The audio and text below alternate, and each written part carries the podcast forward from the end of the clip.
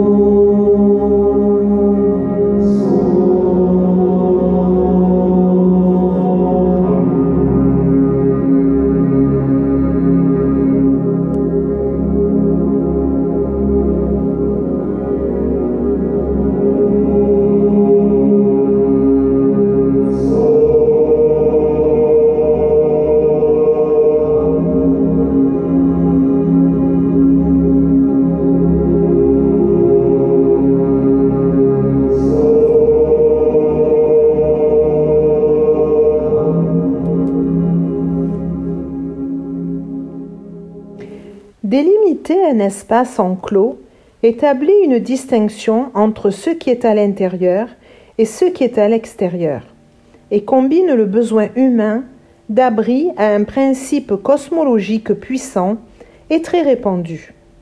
Dans la maison, la limite peut séparer l'espace commun du privé.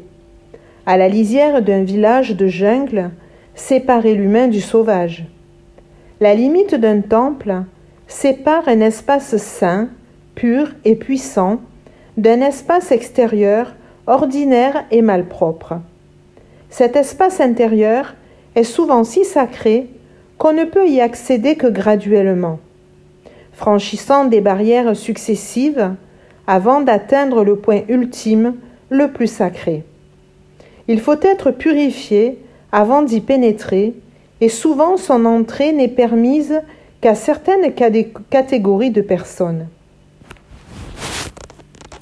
Les mondes extérieurs représentent une forme de pouvoir qui peut être dangereuse, mais parfois exploitable.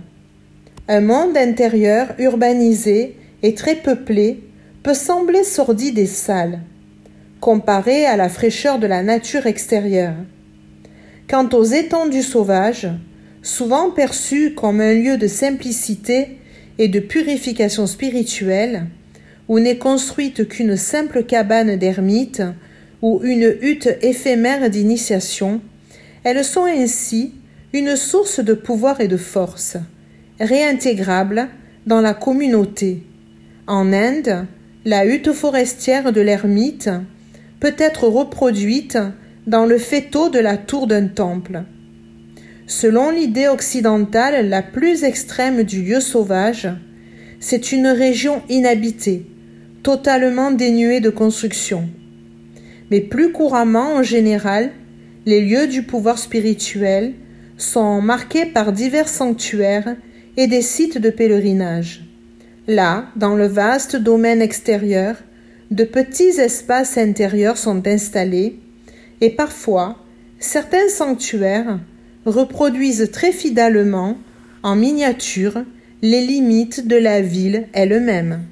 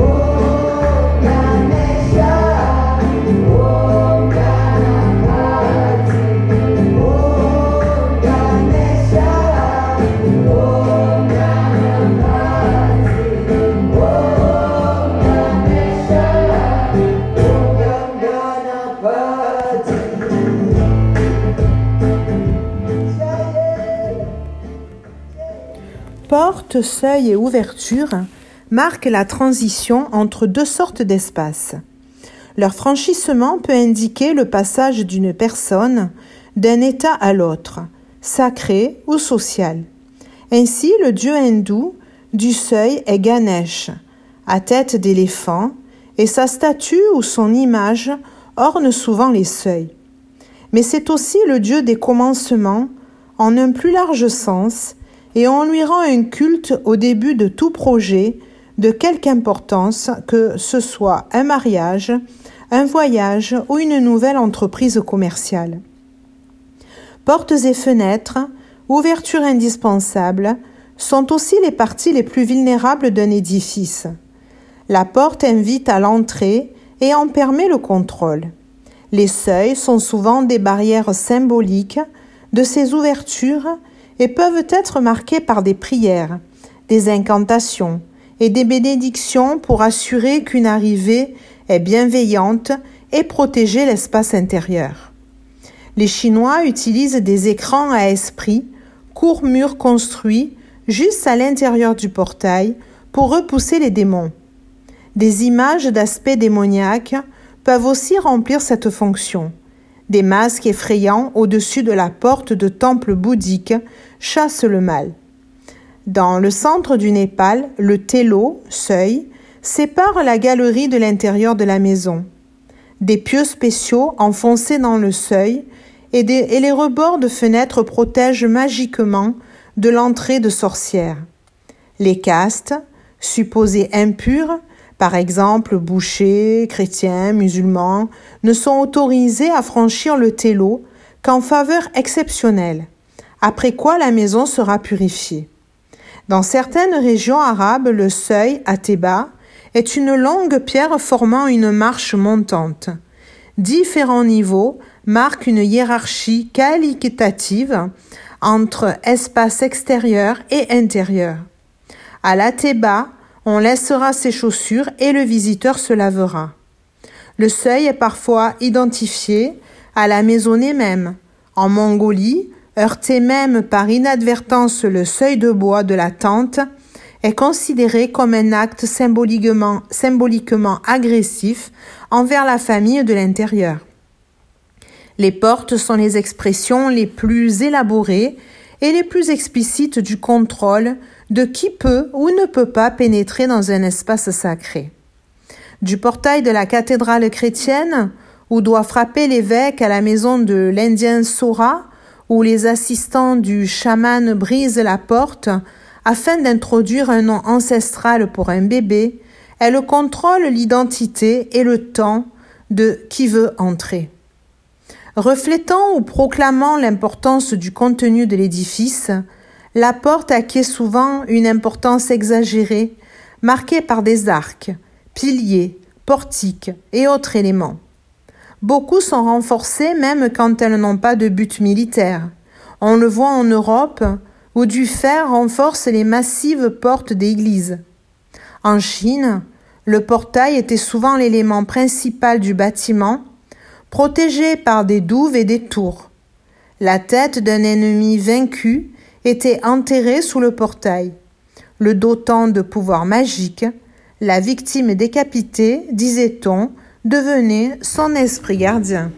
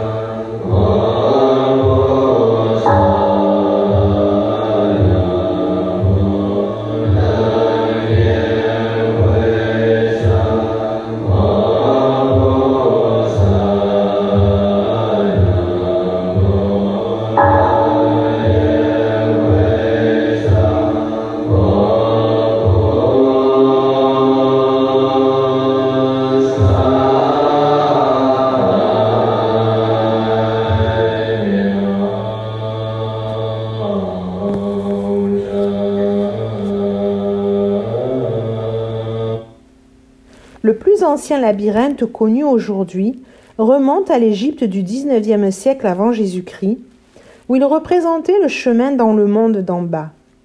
Le bouddhisme connaît aussi ce schéma, qui figure un chemin complexe vers l'illumination. Dans la culture européenne, le labyrinthe archétype est celui qui fut construit par Dédale pour le roi Minos de Crète, selon le mythe grec. C'est un enchevêtrement de chemins où les imprudents, désorientés, se perdent, mais qui contient cependant un vrai chemin menant au centre. Le labyrinthe peut symboliser l'idée d'accès au centre à travers un test initiatique de qualité personnelle. On en vint ainsi à l'associer au progrès spirituel et à la découverte du soi. Compliqué, compliqué, sinueux, il représente néanmoins l'ordre pour qui le comprend, mais la confusion pour les profanes. À la différence de presque toute autre architecture sacrée, le niveau inférieur du labyrinthe est le plus puissant. Des vestiges archéologiques en Crète suggèrent que le labyrinthe mythique pourrait s'être inspiré du palais de Minos à Knossos, où la salle du trône ressemblait à une caverne sacrée. Le palais semble avoir comporté une partie supérieure solaire dédiée à la vie et une partie inférieure lunaire dédiée à la mort, reflétant l'idée que la mort et la vie future avaient une plus grande importance religieuse que la vie. En parallèle, le labyrinthe égyptien, sous une ère de culte accessible, comportait une ère souterraine pour les rites secrets et les tombes, d'accès interdit aux profanes. Le mouvement pour trouver son chemin dans un labyrinthe ressemble à une spirale, comme l'a signalé Gilles Purse. Le seul vrai chemin, souvent assimilé à celui du pèlerin, aboutit à une rencontre avec le divin. L'idée de la spirale labyrinthe, enroulée sur elle-même, engendra des images d'un double mouvement. Des chercheurs de vérité allant dans un sens et dans l'autre des anges ou des messages divins. Les mystiques ont contemplé l'idée que la fin de la spirale était aussi un commencement, ou que la spirale menait totalement hors de ce monde terrestre. Nombre de cultures attribuent ainsi une signification spirituelle aux danses tournant comme des vortex, qui engendrent une exaltation extrême ou une transe détachée de ce monde.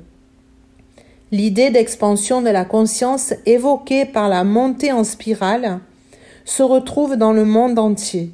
Son image la plus spectaculaire est peut-être le minaret en spirale ascendante de la mosquée de Samarra en Irak du neuvième siècle.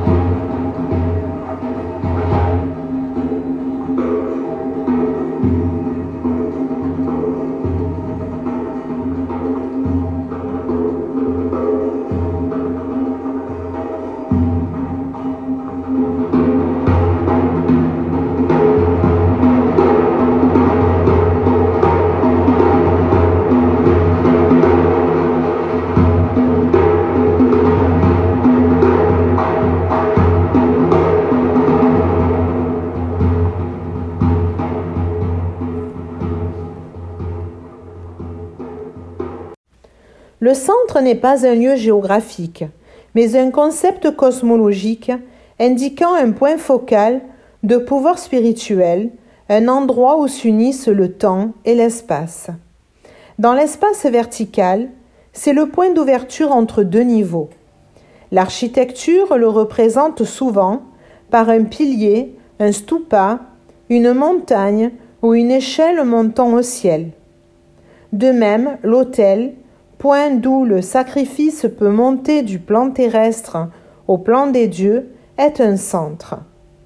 Le centre peut aussi mener vers le bas. Le rocher de Jérusalem, tout en s'élevant jusqu'aux cieux, maintient les eaux du chaos dans l'abysse souterrain. Dans l'espace horizontal, c'est le point de repère du monde, organisé et habitable. Dans la Chine ancienne, de même que dans la capitale aztèque Tenochtitlan et la capitale inca Cusco, toute la cité, et non seulement le temple, était appelée le centre du monde. Les relations entre les édifices sacrés et le concept de centre sont diverses. La synagogue et la mosquée regardent chacune vers un unique centre géographique, site d'un événement historique. Mais les temples grecs n'étaient pas orientés vers Delphes, pourtant considérés comme le nombril du monde grec. De nombreuses traditions expriment clairement que le centre est un concept plus relationnel qu'absolu, le point vers lequel sont orientées la vie, la pensée et l'activité d'une communauté.